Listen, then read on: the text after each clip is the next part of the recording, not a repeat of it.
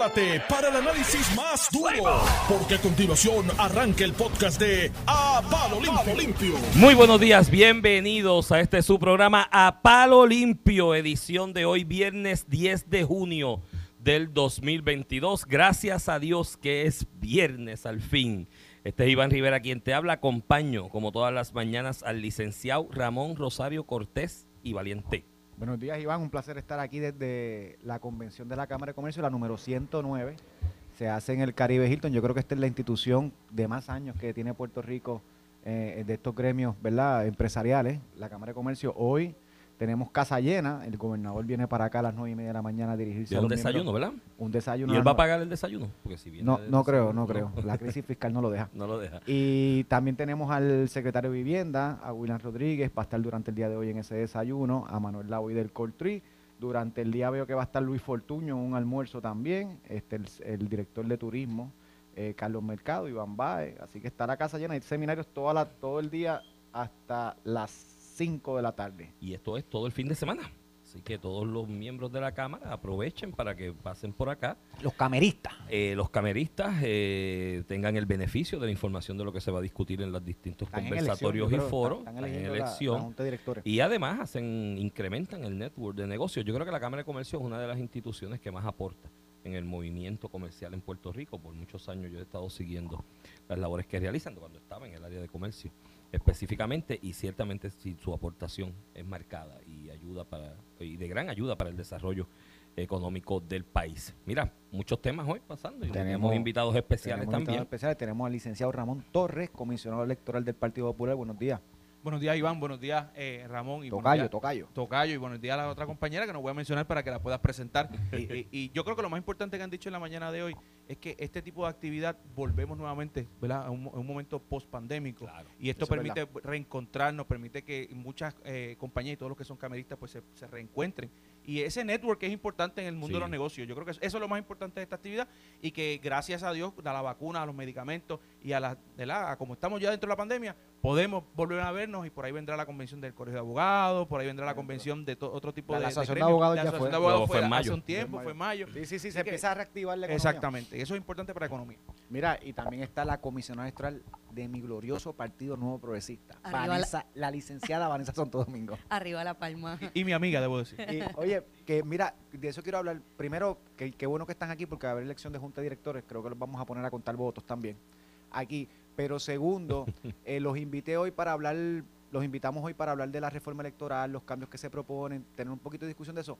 Pero fuera de eso, este, todo lo que he escuchado siempre es que ustedes tienen una muy buena relación y uno piensa que verdad que en esto los comisionados siempre están peleando y aunque tengan diferencias, pues yo creo que las relaciones personales eh, siempre están ahí. Creo que ustedes dos eh, pelean menos entre ustedes que con Victoria Ciudadana y, ah, bueno, pero eso, eh, los de Victoria Ciudadana y el PIB dirán en eso que, es que es el no, tengo de los rojos y los azules, del bipartidismo. Tengo que decirle que con nuestros compañeros del PIB no, no tenemos esa... ¿Y Victoria Ciudadana no has dicho? ¿Y yo, yo estoy diciendo que tengo una excelente relación con los compañeros del PIB, son excelentes Ramón, ¿te quieres aportar algo a eso? Mira, yo tengo excelente relación con todos los compañeros comisionados.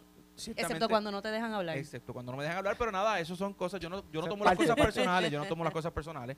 Eh, y ciertamente, pues eso es dentro del calor de la litigación tú le has litigado, Iván ha litigado, Vanessa ha litigado. Yo vengo de la litigación criminal, que eso es apuñalar el pase, como dicen en San Germán. Así que eh, los mejores fiscales que habían en Ponce usualmente eran mis amigos y fueron mis compañeros. Así que esto es así. Es verdad, es verdad. Yo esta la semana pasada tuve un litigio que eso era a puño limpio con otro abogado y nosotros siempre decíamos a la juez, bueno, nosotros nos llevamos bien. Y, ella me dice, no me sirve nada que se lleven bien. Están peleando, están peleando. Que lo demuestren aquí. que me lo demuestren. Sí, pero eso es importante porque, mira, uno, uno y, en la posición de los comisionados electorales es lo mismo. Los equipos electorales en el salón de votación, el día de las elecciones. Y, tenemos una excelente relación, y, igual con Proyecto Unidad, Nelson Rosario y su comisionada alterna son excelentes. Ha ganado todos los pleitos en el Tribunal Nelson, ¿verdad? Bueno, es que nosotros tenemos el mejor equipo de abogados. de todos los partidos políticos. Mira, no, diga, no digas eso porque ahí se incluye a Ramón y si tú le inflas el ego, mi hermano. Él nació con el ego inflado, olvídate de eso. ¿Tú sabes cuál es el mejor negocio del mundo? comprar a Ramón por lo que vale y venderlo por lo que él cree que vale. Hay que aclarar que a Ramón Rosario. A Ramón Rosario, sí. ahora ya los Ramones están excluyéndome también. Mira, este, he visto que ha habido una discusión, yo creo que desde la elección pasada, ¿verdad? Que siempre hubo señalamientos, eh, de si el código electoral había que hacerle cambios o no, hubo muchísimas controversias. eh, voto adelantado tuvo controversia, escrutinio, la elección de Ricardo Rosello. Entonces, eh, se ha hablado, el Partido Popular siempre ha hablado de reformarlo. al principio era derogar el código electoral, ahora se ha hablado de enmiendas. Tenemos eh, dos frentes que yo creo que uno más o menos se ha dejado al lado, que era el, proceso en la Cámara del representante Connie Varela para enmendar. Ahora en el Senado hay un proyecto más institucional del Partido Popular. Este, y no sé quién quiere empezar, pero quisiera discutir como, como resaltar, ¿verdad? Lo más importante del código, en que estamos de acuerdo, en que no estamos de acuerdo, cómo ven esto. Yo no ve, yo no, yo no vislumbro que esto se aprueba, aprobar en esta sesión legislativa, pero vendrá una ya, la segunda del año, que yo creo que se puede retomar el tema. Bueno, arrancando de atrás hacia adelante lo que acabas de mencionar, eso solamente lo pueden contestar los legisladores, ¿verdad? Hicimos nuestro trabajo de presentar un, documento, un borrador de documento que podría, que podría llegar a, finalmente a ser firmado por el gobernador. Ciertamente ninguna legislación, ningún proyecto de ley es perfecto. Y en ese sentido, la perfección es enemigo de lo posible. Y eso fue lo que nos sentamos a, la mesa. Cuando yo me senté a la mesa a, dialogar la posibilidad de entrar a unas enmiendas, lo llevé, lo llevé con la mentalidad de que todos queríamos enmiendas. Todos es todo, incluyendo a Movimiento Victoria Ciudadana, al, PIB, a Proyecto Unidad y al propio PNP. De hecho, Vanessa está aquí que me puede desmentir. Eh, una de las, de las enmiendas iniciales que se hablaron era cambiar el horario. Puerto Rico es un país donde la gente vota temprano, punto. Sea popular, PNP, del movimiento de quien sea, todo el mundo le gusta llegar temprano a votar.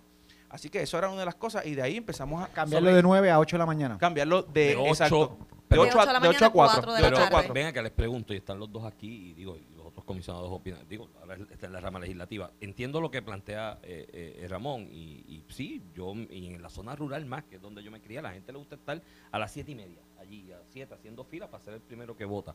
Y, y eso lo entiendo. Pero en lugar, estaba de 9 a 5, en lugar entonces de bajarlo a 8 y terminar a las 4, ¿por qué no hacerlo 8 a 5? Y así le das el beneficio a otra gente que pueda llegar y participar. En ese periodo de, tiempo es razonable, no era cuestión de, mm. tiempo de votación, era cuestión de eh, comenzar más temprano y terminar más temprano, de modo que pudiéramos tener una divulgación de resultados más rápida. y, ese era el propósito de nosotros y atender las necesidades que tenemos mucha gente que lo que quiere es ir a votar temprano y luego siguen haciendo sus tareas del día. Eh, y yo creo que va, a ser efectivo. Este cambio de 9 a, de 9 a 5, la gente no lo acogió tan bien. Eh, teníamos gente el día de la elección a las 7 y media de la mañana haciendo fila. Sí, sí, para abrir a las 9 y una hora y media El problema es que esa gente luego se te va. Nosotros queremos darle esa oportunidad de que comience a las 8 de la mañana y termine a las 4 de la y quizá, Y quizás el asunto de abrir a las 9 te traía como consecuencia también que cerca del mediodía tenías ataponado esos colegios a un nivel mayor, porque entonces se te concentraba. También los funcionarios de colegio están desde las 5 de la mañana. no, había mucho cambio en cuanto a la preparación, estaban desde temprano y ya a las 4 de la tarde están cansados. y a esa hora empiezan a adjudicar votos. Tengo un amigo que dice que ese horario le gusta. Y, que los comunistas no madrugan. la historia, la historia, ¿verdad? Tipo anecdótica, porque no tenemos eh, evidencia empírica sobre esto, nos dice que la mayoría de la gente va a votar en la mañana, al mediodía y en la tarde los que se levantan tarde o van, a cerrar. Así que si abrimos un poco más temprano, ahora más temprano, reducimos el tiempo de espera a esos que se levantan temprano y van a hacer fila. Porque si usted llegó a las siete y media, no es lo mismo esperar media hora que esperar hora y media. Se cansan, usualmente la persona mayor. Esto, esto es histórico, esto es una cuestión de los 70, cuando el colegio era cerrado, que tendríamos que estar aquí todo, todo el día hablando de eso, pero... Sí, el otro día hablamos de eso aquí. yo, viví eso. La, la, pero me lo contaron. La teoría de... Yo tampoco. Un amigo, un amigo más viejito que yo me lo contó. mi, primera, mi primera elección fue una eh, elección para la presidencia del Partido Demócrata en Puerto Rico entre don Miguel Hernández Agosto y Carlos Romero Barceló. Yo tenía 10, que en paz descansen ambos.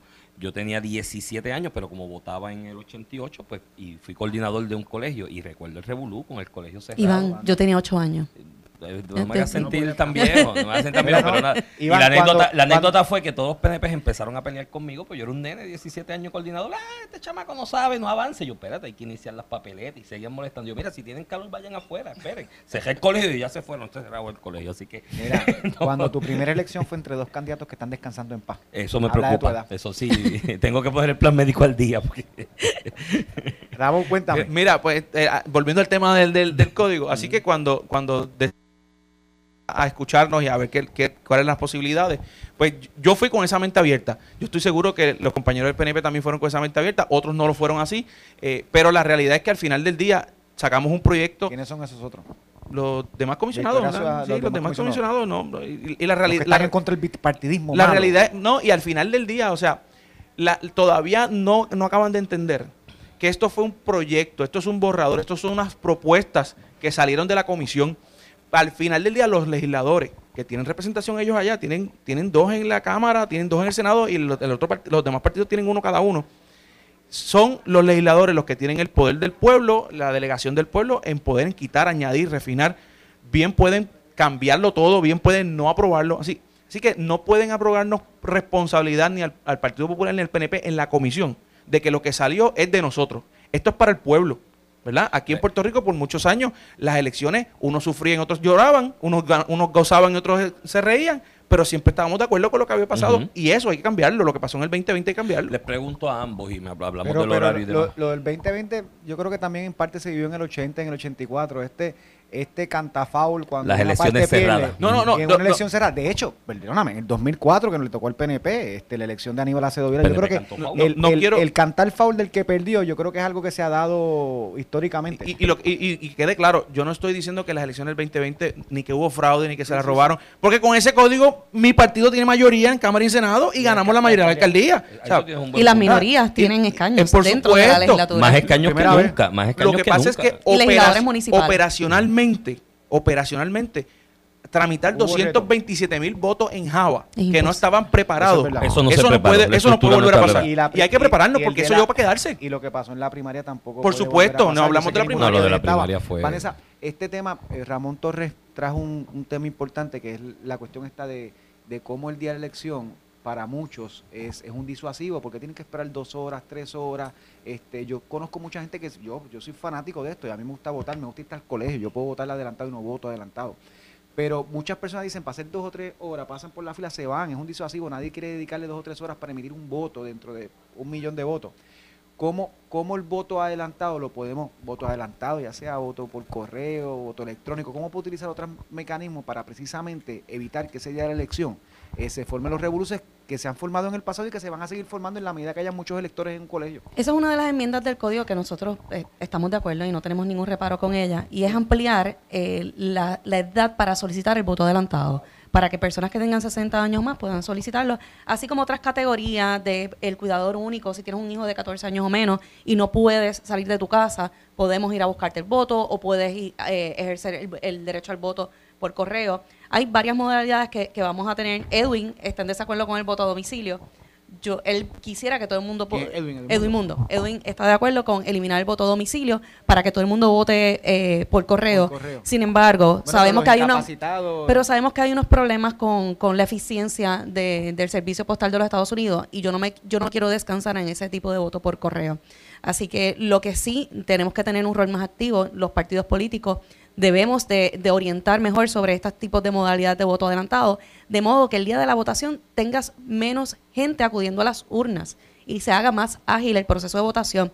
Porque volvemos, la fila no tiene que ver únicamente porque tenemos mucha gente votando, es que tenemos unas máquinas de escrutinio electrónico que ya están un poquito más viejitas, que hay que aceitarlas. hay que por colegio. Y, el mismo elector en el uso de la máquina tiene sus problemas. Es que es complejo, porque si de repente marcaste lo que no era, la, misma máquina te la va a devolver para que lo corrijas.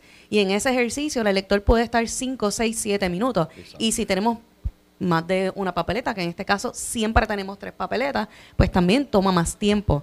Eh, y eso, pues yo, yo, entiendo que si nosotros eh, promovemos más ese voto adelantado, el proceso de votación en el 2024 debe ser más ágil. Muy bien.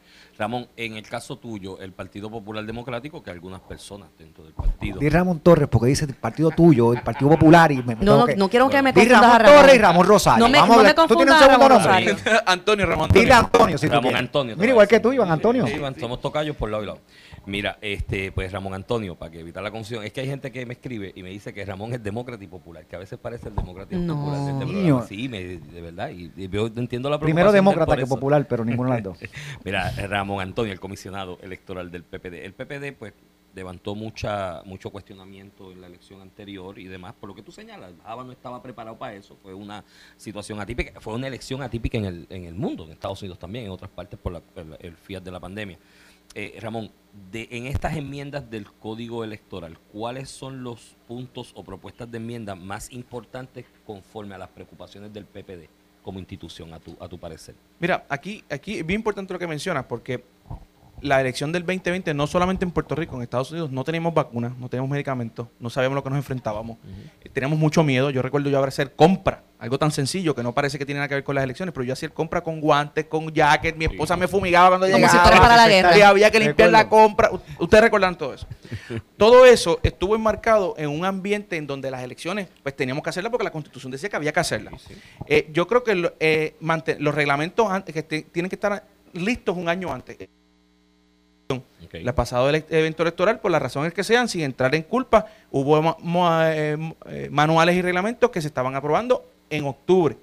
Eso no puede volver a suceder. Claro, como dijo la comisionada PNP, que yo suscribo su, su pensamiento, hay que dejar la puerta entreabierta porque uno sabe la emergencia que pueda surgir y, el reglamento que tengamos que hacer. o que haya que inventar. Pero eso tiene que ser la excepción. La norma es que a noviembre del 2023 esos, esos reglamentos tienen que estar para que saber las reglas de juego. transparencia. El eso y, transparencia. nosotros no tenemos ningún problema, claro, siempre dejando la justa causa y unas excepciones, porque sabemos que nosotros podemos hasta 90 días antes de la elección añadir categorías de voto adelantado. Y si yo añado esas categorías, tengo que reglamentarlas, pero me cerraste la puerta un año antes para yo poder hacer los reglamentos. Por, por eso es que es importante que las enmiendas a este código no se pueden ver individualmente. El código y sus enmiendas hay que verlas en su totalidad para ver cuál es el efecto que tiene una sobre la otra. Estoy de acuerdo. Adicional a eso, todos los cierres, es decir, el cierre del registro electoral, el cierre de las, de las transacciones, el cierre de las peticiones de voto por correo adelantado, de todas las modalidades de voto, eh, de voto, tiene que estar estandarizado a una fecha cierta. 50 días decidimos, eso está sujeto a que la legislatura lo, vea, pero 50 días es lo que establecimos porque hay unas categorías que no podemos cambiarlas, como Bocaba, que son los militares y los que están fuera de la, de la jurisdicción, que no, no la manejamos nosotros, es, una, es un campo ocupado por los federales, pues vamos a estandarizarlos todos al mismo, al mismo tiempo. Así tenemos una fecha cierta en donde vamos a comenzar. Y transparencia Y transparencia, claro que sí. Eh, adicional a eso, em, a mencionar lo del horario. Y, y, quiero, quiero abundar sobre ese tema. Eso fue uno de los problemas que nosotros tuvimos en esta última elección que como cerramos el registro eh, 45 días antes, y se supone que cerrábamos el, el 14 de septiembre, si mal no recuerdo, y el Tribunal Federal extendió la fecha para que las personas pudieran votar añadido a mano y radicar su solicitud, eso nos llevó al 24 de septiembre. Y ya el 24 de octubre nosotros comenzábamos a administrar el voto a domicilio. O sea que lo que tuvimos son 30 días nada más para preparar y de repente tuvimos ese volumen de 227 mil votos era imposible eh, que esto saliera perfecto, que no tuviéramos las dificultades que había, pero más allá de eso, yo tengo que señalar que una de las cosas más importantes es que todas las decisiones que se tomaban con relación a este tipo de voto adelantado eran unánimemente con todos los comisionados. O sea, no era resuelto por el presidente de la comisión. Aquí todos estábamos de acuerdo y, lo preocupante es que hoy en día siguen señalando algunos de estos partidos. Por ejemplo, el Movimiento Victoria Ciudadana hace señalamientos cuando tenía un comisionado allí votando a favor de todas estas medidas que estábamos tomando. el, el, hecho del voto adelantado, y yo creo que ya para la próxima, por la experiencia, no lo vamos a tener tan marcado, fue que el código electoral pues eh, eh, es del 2020, el mismo año electoral. Entonces tú implementar todas esas medidas pues, pues te crea retos y yo creo que lo vivimos. Aquí no hubo ni, ni, primaria en un día, que eso yo no lo había visto nunca. Digo, no había pasado nunca. No, primaria en dos días. bueno, dos, semanas. Eso es una, una atrocidad. Mira, eh, pero eso es un planteamiento y es lo mismo de los señalamientos, recuerdo, en el escrutinio este de San Juan, ¿no? Eh, de la elección que quizás pues fue más controversial, que está este planteamiento de que si un maletín en la bóveda abierto que no estaba, que mi hermano, allí tienen llave los los cinco comisionados electorales. El maletín no estaba abierto. Lo que estaban diciendo es que la jaula donde estaban los maletines estaba abierta y precisamente se estaba trabajando y el que, y, el que está alegando que entró... Y que habían bolsas con papeleta. Ajá. Digo, yo no sé si ha participado en una elección anterior. Lo, triste es que quien se sentó a declarar sobre ese particular fue un ex comisionado del partido del compañero que sabe que hay papeletas que están dentro de unas bolsas que voto a domicilio, claro, y se ubican dentro de un maletín. Pero ese juicio yo creo que, fue bueno para nosotros, porque, se pudo ver bien qué fue lo que pasó y definitivamente lo que ocurrió fue que los comisionados de estos partidos minoritarios dieron instrucciones incorrectas y adiestraron de forma incorrecta sus funcionarios. Bueno, en el caso de San Juan específicamente no tenían equipo electoral para ese proceso en San Juan. Yo recuerdo ante la cerrado de la elección que Manuel Natal convocó en la Plaza Pública de Río Piedras por Twitter para que la gente llegara para, para ahí eh, eh, reclutarlos y adiestrarlos en la plaza. Pues, digo, y, con todo el respeto que se merece el licenciado eh, eh, Natal Albelo, el asunto es que si tú pretendes ser alcalde de una ciudad o pretendes ser gobernador como todo aparenta de cara y no tienes los funcionarios de colegio, lo básico. En ese aspecto, Ramón, hubo críticas eh, eh, al componente electoral del PPD en el 2020 en cuanto al voto adelantado al interior, en cuanto al manejo de ese voto adelantado y demás, y ahí las cantar foul, que yo siempre lo dije, pues yo, yo las canto como las veo. Mira, lo que es igual no es ventaja, tú tienes que tener una maquinaria engrasada para ese voto adelantado, gestionarlo efectivamente, hacer el trabajo de, de base, casa por casa, barrio por barrio. Ramón, en el 2024 el PPD tiene garantía que esa maquinaria electoral va a estar engrasada. Bueno, por supuesto que sí. Desde ya estamos preparando, ¿verdad? Y, y las estrategias no las voy a adelantar aquí porque está la compañera ahí. La, la, aprecio mucho, pero no se la puedo adelantar. Si tú quieres, nosotros nos vamos un momentito y tú las dices al aire. al aire, al aire por uno que lo escucha todo el mundo. El mundo está escuchando. Desde, desde, desde, Me voy con Vanessa y yo vine escucha. Pero no, mira, eh, es algo que eh, tenemos que prepararnos, ya lo estamos haciendo, estamos preparando el, equipo electoral. Cada año, cada año que pasa es más difícil conseguir funcionarios electorales. Esto le pasa a todos los partidos, porque la gente está más, más atípica, eh, apática, debo decir, a a, trabajar en, eventos electorales, pero si uno los, los, trabaja, los consigue, los adiestra, que es importante, el adiestramiento. A tiempo, a tiempo. Los, eh, los drills, que en español se llaman los, los, simulacros. los simulacros que hay que hacer, eh, llevarle las papeletas modelo, la, ¿verdad? el trabajo. Si tú practicas yo creo que nada en la vida es, difícil si tú lo practicas. Así que desde ese punto de vista, en la oficina del comisionado, con todas las limitaciones económicas que tenemos todos los partidos, todos los partidos, porque esto es impuesto por la Junta. Esto no es, esto no fue que alguien se levantó y dijo, ay, vamos a quitarle 8.5 millones a la, Junta, a la, a la, comisión. Esto fue impuesto por la Junta.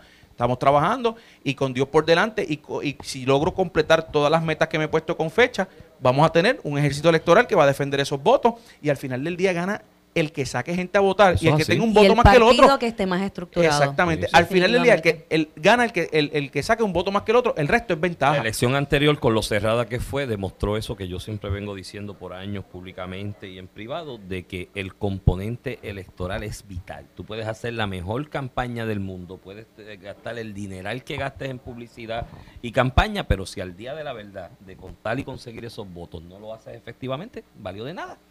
Mira, y, yo, creo que, contar con el componente electoral. Yo creo que para tanto en el 2020, tanto para la primaria, que en ese caso Vanessa estaba en, la estructura de Pedro Pierluisi. Porque Dirigiendo el equipo de abogados. No eras comisionada electoral porque la comisionada electoral no, la, presidencia no era de Pedro Pierluisi aún. Este, tanto en la primaria como en la elección, yo creo que, que, que está adjudicado que el PNP tuvo mejor estructura por lo menos para, y esto no se trata de robar votos, es hacerle más fácil a un elector que está identificado contigo votar. Hay un elector mayor que tal vez no va a ir a la elección, ¿cómo, cómo yo logro que vote antes? Nadie vota por él, vota él. ¿Cómo yo hago una estructura donde yo pueda llegar a todas las unidades electorales y, conseguir ese voto y traerlo a la comisión, que es un voto que debe indicar, ¿verdad? Si es parte de tus tu electores eh, identificados, debe indicar que te va a favorecer. Y yo creo que quedó adjudicado que tal vez fue más eficiente el PNP en esos dos eventos, en el caso de la primaria con el bando de, de Pedro Pierluisi. Ramos, podemos reconocer cuáles fueron los retos que tuvo el partido. Yo sé que tú no eras comisionado electoral para ese tiempo, pero cuáles fueron los retos, dónde se falló, qué, qué, no había. Cuando, cuando vengamos de la pausa, venimos con esa respuesta. Está bien, así, así Toñito le escribe de, camino. icónico. Bueno, ambos buenos populares que respeto, que estuvieron antes que yo donde yo estoy y que tienen experiencia que se puede nutrir. No te dejes bello por supuesto de Ramón por eso. Mira, vamos a la pausa y regresamos en breve y continuamos con la respuesta de Ramón y yo sé que todos los populares se van a mantener en sintonía porque quieren escuchar esa respuesta de, de Ramón Antonio. Vamos a la pausa y regresamos en breve aquí a Palo Limpio. Estás escuchando el podcast de A Palo Limpio de Noti1630. De regreso aquí a Palo Limpio por Noti1630, edición de hoy, viernes 10 de junio del 2022. Este es Iván Rivera quien te habla. Acompaño como todas las mañanas o casi todas las mañanas al licenciado Ramón Rosario Cortés y Valiente. Buenos días, Iván. Hoy con programa especial, además de que estamos en la Cámara de Comercio en su convención anual, que el gobernador viene ahorita por ahí. Eh, tenemos a Ramón Torres, comisionado electoral del Partido Popular, y a Vanessa Santo Domingo del PNP, discutiendo un poquito esto de la reforma electoral, las enmiendas que se le quieren hacer al código. Y Ramón dejó, Ramón Torres dejó una pregunta al aire. Que Hay una pregunta al aire. Y, no es una cuestión de, fíjate que no es una cuestión de, criticar, es qué, qué retos no pudo el Partido Popular dentro de todas las limitaciones que habían eh, no siendo un partido de gobierno, eso, eso siempre tiene su efecto. Estando la pandemia ahí. Estando la pandemia. ¿Qué retos? ¿Cuáles fueron esos retos? ¿Qué tú crees? Mirándolo para atrás porque tú no estabas allí. antes de contestarle la pregunta, quiero tomar un privilegio personal y felicitar a, Ramón Padre y Maribel Cruz, que son mis papás. Ramón Torres Padre y Ramírez Cruz, cumplen hoy 44 años casados. y el gran héroe de, eso allí es mi papá. Mira, ni a un asesino, le, ni a un asesino le dan tantos años. Es mi papá. Que están escuchando. Pobre de tu madre. Que quién sabe lo que tiene que haber pasado. tu madre se merece una estatua en el 44 años en San Germán. Y ya que estamos en los saludos, el licenciado Ferdinand Ocasio les manda saludos a los ambos. Excelente amigo, no solamente de la Escuela de Derecho, de High School, porque estudiamos en el mismo colegio en San Germán. Ah, sí. Somos atléticos de corazón. Bueno, somos primero atléticos y después el PNP y yo popular. Son atléticos por lo de San Germán. Son atléticos por lo de San Germán. Por lo de San Germán, exactamente. sí, no por... yo miro a Feli no me, yo miro a Feli no me parece atlético, by the way. Pero nada, pasando otro Mira, los retos del PPD, ¿dónde, ¿dónde se quedó corto el PPD, por decirlo de alguna Ciertamente, gran por ciento de lo que sucedió en el 2020 tiene que atribuirse a la pandemia. Eso no es una excusa. Bueno, la pandemia la tiene el PNP también. La, tuvo el PNP también, pero gran, reto fue, acuérdate que el Partido Popular es un partido donde la media de la edad es, mayor, o sea, es mayor que la del PNP y los otros partidos, y ciertamente mucha gente le tenía, le tenía miedo. Yo le tenía miedo. Más razón el voto adelantado había que estructurarlo. Eso es, lo, eso es otro por ciento de lo que sucedió.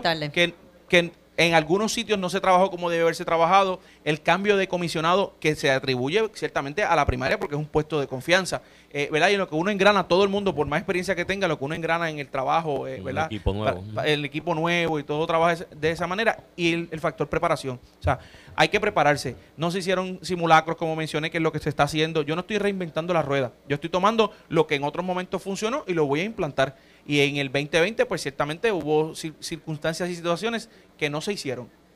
Mira, y Vanessa, yo, hablando un poquito yo, los otros días, y yo lo escuché, el gobernador te dijo que era el mejor equipo electoral el que él tenía con ustedes. Pero más allá de eso, también me imagino que el PNP tiene que hacer eh, ajuste, ¿verdad? Eh, sin lugar a dudas, en la pasada elección, en cierta manera, eh, a nivel de estructura electoral corrieron más o menos solo, porque el Partido Popular tuvo todas estas deficiencias. No necesariamente eso es lo que va a pasar en el 2024, donde van a tener mayor competencia. ¿Cómo, ¿Qué tiene que hacer el Partido Nuevo Progresista de cara a la próxima elección a nivel de estructura electoral? Bueno, nosotros no vamos a adelantarle a Ramón en nuestra estrategia, eh, como bien él se quedó calladito y no la quiso decir. Pero nosotros estamos ampliando la base trabajando con los jóvenes. Eh, es parte de mi proyecto. nosotros estamos ampliando esa base de funcionarios de colegios jóvenes que cuando tú vas a los colegios electorales tú no los ves. No, no los ves. pues no, el PNP está trabajando activamente eso, incluso en las elecciones que hemos tenido, tanto en Guaynabo eh, y este próximo fin de semana, este domingo tenemos una elección especial para cubrir vacantes en Agua Buena y en Humacao. Ahí, en cada colegio, usted va a ver un joven trabajando la mesa de votación. ¿Y en qué colegio, en qué, en qué colegios van a estar los mismos, los regulares, los buscan en la Comisión Estatal de Elecciones? si alguien en Humacao y en, y en Agua Buena quiere votar por el alcalde este domingo. Bueno, el número uno debe entrar a la página de la comisión en consulta.ce.pur.org y ahí va a poder verificar cuál es el centro de votación que le corresponde votar, eh, es importante que tenga el número de tarjeta electoral para que pueda verificar. La, hora de votación va a ser de 9 de la mañana a 5 de la tarde y puede votar con cualquier eh, identificación con foto de las válidas por el código, que es la licencia de conducir, pasaporte, Real ID. Eh, incluso ahora implementamos utilizar la tarjeta del sesco digital con esa tarjeta pueden ir y tienen que mostrarla en vivo para poder ejercer el derecho al voto. O sea, que eso lo pueden hacer, es que vi que en el anuncio de, lo que radicó el Partido Popular de las enmiendas, resaltaban que se podía votar con cualquier otra licencia, pero yo decía, pero eso ya se puede, no, no de ahora, del 2020 se podía votar con cualquier otra identificación. El código, actual vigente permite votar con la tarjeta electoral, licencia de conducir, cualquier identificación del gobierno con foto y firma vigente. Vigente. Esa es la tarjeta de identificación del SESCO, la tarjeta de licencia, pasaporte, licencia. Eh, Hasta la digital. El, el documento por decisión de la comisión unánime, decidimos que se va también a aceptar La, la que aparece en vivo del app de Sesco. Tiene que tener el holograma moviéndose, no un screenshot. La ley que permite la tarjeta digital dice que todo el mundo todo el mundo tiene que aceptarla como la tarjeta normal. Así que es yo correcto. Creo que, yo creo que si alguien le lleva el caso como quiera. Y por eso fue que lo decidimos, lo decidimos por unanimidad, pero entonces ahora lo llevamos a las enmiendas del código para que también esté dentro del código. Y, y, yo creo que la, la, enmienda del código es un poquito más amplia y recuerdo haber discutido este asunto en particular con el compañero y es que cualquiera de estas identificaciones con foto y firma que las tengamos digitales se puedan utilizar dentro de la el mismo app de la institución que expide esa identificación. Y yo, yo le quiero preguntar a ambos, eh, aparecer de, de, cada uno de ustedes, comisionado del, del PPD, comisionada del electoral del PNP en estas enmiendas, ¿cuáles son los dos logros más importantes para cada uno de ustedes conforme a cuáles eran los objetivos aunque no coincidan, partido? Aunque no coincidan. Eh, eh, Ramón, en el caso tuyo, Ramón Antonio, ¿cuáles, más importante, ¿cuáles son las dos, tres más importantes en el caso bueno, de las dos, tres en, mi caso, yo estoy contenta con el código electoral, tal y como está. Eh, sin embargo, reconozco que el derecho es cambiante y hay cositas que podemos ir mejorando con el tiempo y con la experiencia. Eh, la más importante para mí era mover el horario de votación y que la elección especial para cubrir una vacante de alcalde en lugar de 30 días fuera 60. Eso es importante. Porque en esos 60 días yo sí podré administrar modalidades de voto adelantado. ahora, ahora mismo con ahora, ahora tenemos una mensual. Eh, totalmente impropio, totalmente impropio de no, tu y las que vienen. Y las, que, vienen. Y mira, estoy mirando a Ramón Torres por las que vienen. mira. Lo, que quiero decir es que con los 30 días nosotros no podemos eh, hacer un voto por correo, no podemos hacer voto a domicilio. Sin embargo, con una elección a celebrarse en 60 días, sí podemos administrar este tipo de voto adelantado que ya la gente se acostumbró. Mis padres, mis padres que me decían, yo quiero pasar la papeleta por la maquinita, ahora me dicen, no, no, no, yo no quiero ir a ningún sitio, pídemela por correo y llega a su casa, ellos ponen su cruz debajo de la palma y la envían por correo, como tiene que ser. Y en ese sentido, tengo que ser justo y también eh, decir que esa enmienda de 30 a 60 días en la elección especial del municipio es justa porque adicional, adicional a lo que Vanessa dice, eh, el primero de abril yo tuve una baja en Atillo por enfermedad y el 8 de abril tuve una baja en Guayama por corrupción y me cayó Semana Santa inmediatamente después. O sea que yo lo que tuve fueron 21 días para hacer, para hacer Guayama con una elección en Atillo encima. O sea, que, que operacionalmente. No, no, no, es fuertísimo. Se me cayó el poco pelo que me queda. las ganas que tengo es culpa de, esas dos elecciones. y después de eso, Connie quería que tú le mandaras el bojador. de mi hermano, en medio de eso no había forma. Y, contestando la pregunta, pues yo creo que el hecho de que los reglamentos estén un año antes es bien significativo para nosotros porque te da las reglas de juego con un tiempo suficiente para poder adiestrar tu funcionario y el cierre estándar, ¿verdad? A 50 días, que todo el mundo, todos los cierres sean a ese momento, yo creo que también nos, nos pone, a, nos pone a prepararnos bien. Con esas dos, creo que la del, del año no, no, debe haber problema si se permite, ¿verdad? En casos de emergencia hacer algo distinto, como, pasó con la pandemia. En el caso del cierre electoral uniforme de 50 días, ¿cuál es la posición del PNP? Eso al final del día es que tú te puedas registrar, ¿verdad? O hacer cambios a tu registro electoral, donde votas, si votas, si estás activo o no activo, 50 días antes del evento para poder votar. Si usted va al día 42 de que es el evento, pues usted no va a poder votar en ese evento. De eso se trata el cierre del registro. Y el impacto es que si no hiciste transferencia, no hiciste la inscripción o reactivación antes de esa fecha, no vas a aparecer en la lista de votación. ¿Y no vas a poder votar? Puedes votar en el colegio añadido a mano, porque nunca se niega el derecho al voto a ningún elector, pero no se te va a adjudicar el voto porque no tenías derecho a ello. Por eso vas a votar, pero tu voto va a ser, no va a valer, no, se va a contar. Eso hay que publicarlo de manera adecuada. ¿En esa están de, de acuerdo? sí, con eso nosotros no tenemos reparo. Eso nos ayuda a tener mejor agilidad y preparar con tiempo la elección y no estar improvisando. registro, Pero es mucho, más, es mucho más que el cierre del registro electoral, porque lo que están mencionando es el cierre eh, de, de transferencias. De, si yo vivía en San Germán y me quiero trasladar a Trujillo Alto, 50 días es mi última fecha mortal para, hacerlo. O para activarte. O, para activarte. Pero también allí en esos 50 días está la fecha límite para solicitar voto por correos, voto de domicilio, voto adelantado, las, todas las modalidades de voto. Una fecha límite. Una fecha y, te, permite uniformar los procesos. Una, una, una pregunta. Y, Además, eso hay que publicarlo eh, Siempre se hace, siempre, se, haga, ¿no? Pero con mayor el cambio para que la gente no venga. Y, más allá de las redes sociales, porque mucho, el fenómeno de las redes sociales es un fenómeno metropolitano. Nosotros que somos de, de, la, mal llamada isla, porque todo el mundo somos de la, de la, isla. de la ruralía. de San Germán, de San Germán, de barrio Duey de San Germán. De allá del oeste. Del oeste. Nosotros que somos de la ruralía, sabemos que las redes sociales es un fenómeno metropolitano y allá llega más las noticias, este tipo de programas, los anuncios en televisión y la comisión tiene que prepararse para eso. Mira, eh, y vi que también en, lo que se resaltó de las enmiendas que se radicó en el Senado, se hablaba del registro electoral electrónico, ¿verdad? Yo creo que eso es un proyecto que lleva unos añitos y yo creo que está hasta past due. Eso no hace, falta, eso no hace falta ni tenerlo en legislación, ¿eh? ¿Cómo yo viabilizo para que la gente a través de la tecnología, y después les quiero hablar de voto electrónico, que van a estar locos por votar ahí, sí. Pero más allá de eso, hablamos ahorita, de que yo pueda hacer transacciones por internet como las hago ya con la licencia de conducir. Yo renové mi licencia de conducir por, por el teléfono. Eso, eso va a ser un éxito, definitivamente. Y eso es ¿Qué provee? Mira, este código electoral, una de las cosas que hace es digitalizar y hacer más tecnológico el proceso electoral. Tenemos el ERE, que ahí el elector va a poder entrar en su teléfono para poder hacer todas las transacciones, ya sea inscripción, reactivación, transferencia, lo que sea, va a poder hacerlo y luego en la comisión, en la unidad de control de calidad, se van a validar esos procesos. No es que se va a tomar por dado. Aquí hay un proceso que se va a establecer para verificar que en efecto esas transacciones son las correctas. Y eso, lo, y, eso es lo más importante, ¿verdad? Para pasar el tema. Eso es lo más importante. Esto no es que tú vas a entrar al teléfono y vas a hacer, me, me cambié del precinto 110, no yo voto al 109 y ya quedó. Es que yo solicito el cambio al precinto 109 y después allá, como dice un compañero de allá en la comisión, un cuerpo caliente, una persona que que analiza y verifica si eso es correcto o no es correcto, con, controles de calidad va a determinar si ese, esa transferencia es válida o no es válida. Sin obligar a la persona. Sin obligar a la persona, ciertamente. Le podrían rechazar la transacción. ¿Y, cuándo, ¿Y cuándo eso va a estar en vivo? ¿Cuándo yo voy a poder hacer el, hacer el cambio? Esperamos que ya a más tardar enero del 2023 eh, podamos, enero, febrero. Independientemente se enmienda o no, eso va. No, es que eso existe primer ya. trimestre del 2023, eh, yo soy más este primer trimestre, los primeros tres meses del 2023. Está bien, pero no eh, te el, creas, el código vigente establece lo que es el ERE. No es que es parte de una enmienda. Lo que hizo fue ampliarse un poquito más la fecha porque estamos contra el reloj, pero también tienes el e book es que en lugar de tú ahora ir a votar en una lista de votación regular, tú lo vas a hacer en un dispositivo digital. Y eso tú vas a poder inmediatamente hacer la exclusión de ese elector de la lista y la depuración que se hace posterior a las elecciones va a ser al instante. Y, esto no es un voto un voto electrónico, usted vota en una computadora. Esto es que usted en vez, de usted firmar en, un, en una lista a mano, usted lo busca en una computadora y lo marcan y lo firman y le agiliza, el proceso. agiliza el proceso. Mira, y para los que lo están populares que están diciendo que esto no funciona, que va a ser fraude, esto ya nosotros el Partido Popular internamente lo tiene. La elección especial de Guayanilla del pasado sábado, ya nosotros implementamos el, el, el, book.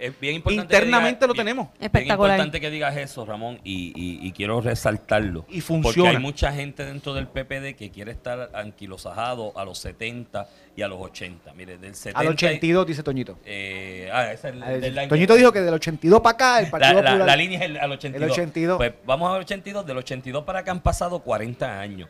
Las innovaciones tecnológicas y las cosas de, hacer la de hacerlas más fáciles, más accesibles a base de la tecnología, y en este caso del voto, de, del sufragio, más democrático porque entre más fácil se lo hagas a la gente, mayor es la participación y por lo, por lo tanto es más democrático el ejercicio. Yo estoy loco que votemos del celular en un app y eso va a pasar eh, eventualmente. Eh, y, aquí hay que cogerlo un poquito con más calma. No, yo lo sé, lo sé, va a tomar tiempo, pero a, eso voy. Eh, antes de que lleguemos a votar desde el celular, en otros, en estados de Estados Unidos, en otros países, y esto yo lo, lo, he observado y me parece que debemos ir moviéndonos poco a poco en eso. A veces tú tienes una semana completa para votar. El centro de votación está abierto una semana completa lo que y eso agiliza el proceso eh. y da... Por, aquí no podemos ya ir pensando poco a poco que la elección de ordinario es martes. No, digo, siempre es martes, por orden eh, eh, constitucional. El lunes nadie trabaja porque está todo el mundo ya pendiente en el preparativo de la elección del martes. Que empecemos a votar domingo, por ejemplo. Domingo. Bueno, la realidad es que en esta elección empezamos a votar desde el 24 de octubre con, ese voto a domicilio. Con el voto a domicilio y el adelantado Con el voto a domicilio comenzamos el 24 de octubre y el fin de semana antes también tuvimos el voto adelantado. en eso, Vanessa, en el colegio, en un, colegio. el voto ordinario. que haya unos centros de votación que estén abiertos domingo, lunes y martes. Yo soy de las que pienso que, nosotros tenemos que evaluar todas las alternativas que sean para facilitar el derecho al elector. Y, Mira, eso y, eso también se añade, se mejora con el voto electrónico. Yo sé que eso, me acuerdo cuando estábamos discutiendo en el Código Electoral del 2011, yo trabajé la medida legislativa en la legislatura había una oposición visceral con que pudiéramos la palabra voto electrónico, por eso es que se habla de escrutinio y se deja aparte como que el voto electrónico, pero yo creo que eso ya es algo que nos debemos ir moviendo. y, nosotros aquí, lo, lo decía Iván la otra vez, nosotros aquí pasamos los chavos, pagamos todas las cuentas, dinero de nosotros lo pasamos a través del teléfono, como el voto. No, es algo que, de alguna manera le hagamos accesible al, elector. Y sin querer ser historiador, que no lo soy, en el 80 llegaron los terminales de Hacienda para transmisión de votos. En los, a, finales de los 80 llegaron los fax. Después llegaron las transmisiones a través de, prepa. Y ya estamos con los emails y ahora directamente con los servers que estamos desconectados en todas las, las Volver atrás, volver atrás. Y yo soy fiel seguidor de la tecnología con su salvaguarda, con su firewall bien puesto y con las, los simulacros. Esa es la palabra que a mí más me gusta. Los simulacros hay que correrlos para saber lo que se va a hacer. Mira, mi, mi anterior experiencia en el gobierno fue con corrección. Yo fui secretario auxiliar del Departamento de Corrección y allí todo se hacía plan A, plan B, plan C y había un plan D que no se lo decíamos a nadie. ¿Por qué? Porque teníamos siempre la primera salida, la segunda y siempre nos preparábamos. Y eso es lo que yo pretendo traerle aquí a la comisión, estar preparados, correr simulacros y no mirar hacia atrás, porque si miramos atrás nos quedamos, nos quedamos en, la historia y esa no es la idea. la comisión de Puerto Rico, la Comisión Estatal de Elecciones en Puerto Rico, fue y es modelo para muchos otros países. Sigue siendo y, el, lo que yo pretendo hacer es que volvamos a ese modelo. Recientemente estuvimos en Colombia y esa gente, con todo el respeto, que tiene una elección ahora el 19 de junio, están bien atrás comparados con nosotros. perdóname, pero tienen el e-poll book. un 12% ah, de los colegios tienen pero el, book. el, Partido Popular lo tiene internamente. Ay, Dios mío. Ah, mira, ah, yo, te voy a decir, yo después yo te voy a dar una sorpresita. la pajita del hombre. Mira, y, te podemos ayudar, y realmente el sistema de Puerto Rico electoral desde que cambiamos el tribunal electoral aquel, ha sido el modelo no solamente para los para muchos países en América Latina, para otras jurisdicciones de los Estados Unidos. Vienen aquí los días de las elecciones y por eso a mí me molesta tanto que a pesar de los contratiempos que siempre van a haber en un proceso donde todo el mundo vota, cuando tú le tiras fango y lodo a un proceso que realmente funciona, porque este sistema de, desconfianza que se creó en Puerto Rico, donde todos los partidos tienen su representación para que se fiscalicen uno allá, la realidad es que ha dado resultados, independientemente de quién gane. Y yo creo que un poquito lo que decía el juez Anthony Cueva en su, en su alocución para el caso Natal, tienen que tener cuidado con lo que ustedes están haciendo, porque están tirando ahí eh, eh, alegaciones de fraude sin ninguna prueba y están, me acuerdo que dijo esta así, la institución. están ensuciando el agua que se tienen que, beber, tú sabes. y, eso habla de, la capacidad de, de, esos comisionados que dicen que el proceso no se hizo conforme a los reglamentos y al código electoral, porque entonces ellos no estaban haciendo su trabajo. Eso, eso, y eso yo lo señalé. Y sus este funcionarios tampoco sabían lo que estaban haciendo. Entonces, en, en, medio de esa controversia, yo lo señalé eh, insistentemente en este programa, me busqué eh, mental de madre por eso. Yo dije, bueno, si tú estás alegando que te la robaron en un sistema y, o fraude o que te la robaron en un sistema que está sustentado en la desconfianza y en la fiscalización mutua, pues fallaste tú que te la dejaste robar al frente. Mira, el mediocre eres tú. el, el, excomisionado del, PPD, Toñito Cruz, que es bien amigo de, de Ramón Torres. Muy amigo, bien amigo. Bien amigo. Muy amigo de todo el mundo. Todos los días no, no, mensajes. No, no, lo digo sarcásticamente. Toñito es amigo, Toñito es amigo hasta de los que no tienen amigos. Oye, oye, no lo Todos los días decía fraude, fraude. Enséñame el fraude. Tengo declaraciones juradas. ¿Dónde están las declaraciones juradas? Entonces, estás trabajando un proceso que tú mismo estás cuestionando y lo estás dañando cuando no es así. Y atacar Mira, quiero aclarar eso, no lo digo sarcásticamente, es muy amigo mío. yo, pero me reuní, lo dijo yo me reuní, yo me reuní con todos los pasados comisionados del Partido Popular cuando yo llegué porque quería emular lo que a ellos les funcionó y lo que no les funcionó no hacerlo. Pero mi padre electoral, el que me enseñó, mi maestro electoral, que es Héctor Luis Acevedo, me enseñó a mí que yo puedo estar de acuerdo o desacuerdo con el PNP, pero mi palabra es lo más que vale. Y si yo le digo a Vanessa que sí, es que sí, si le digo que no, es que no. Yo sé que ella nunca me va a convencer a mí que yo sea estadista y yo no la convenceré a ella que sea estadista.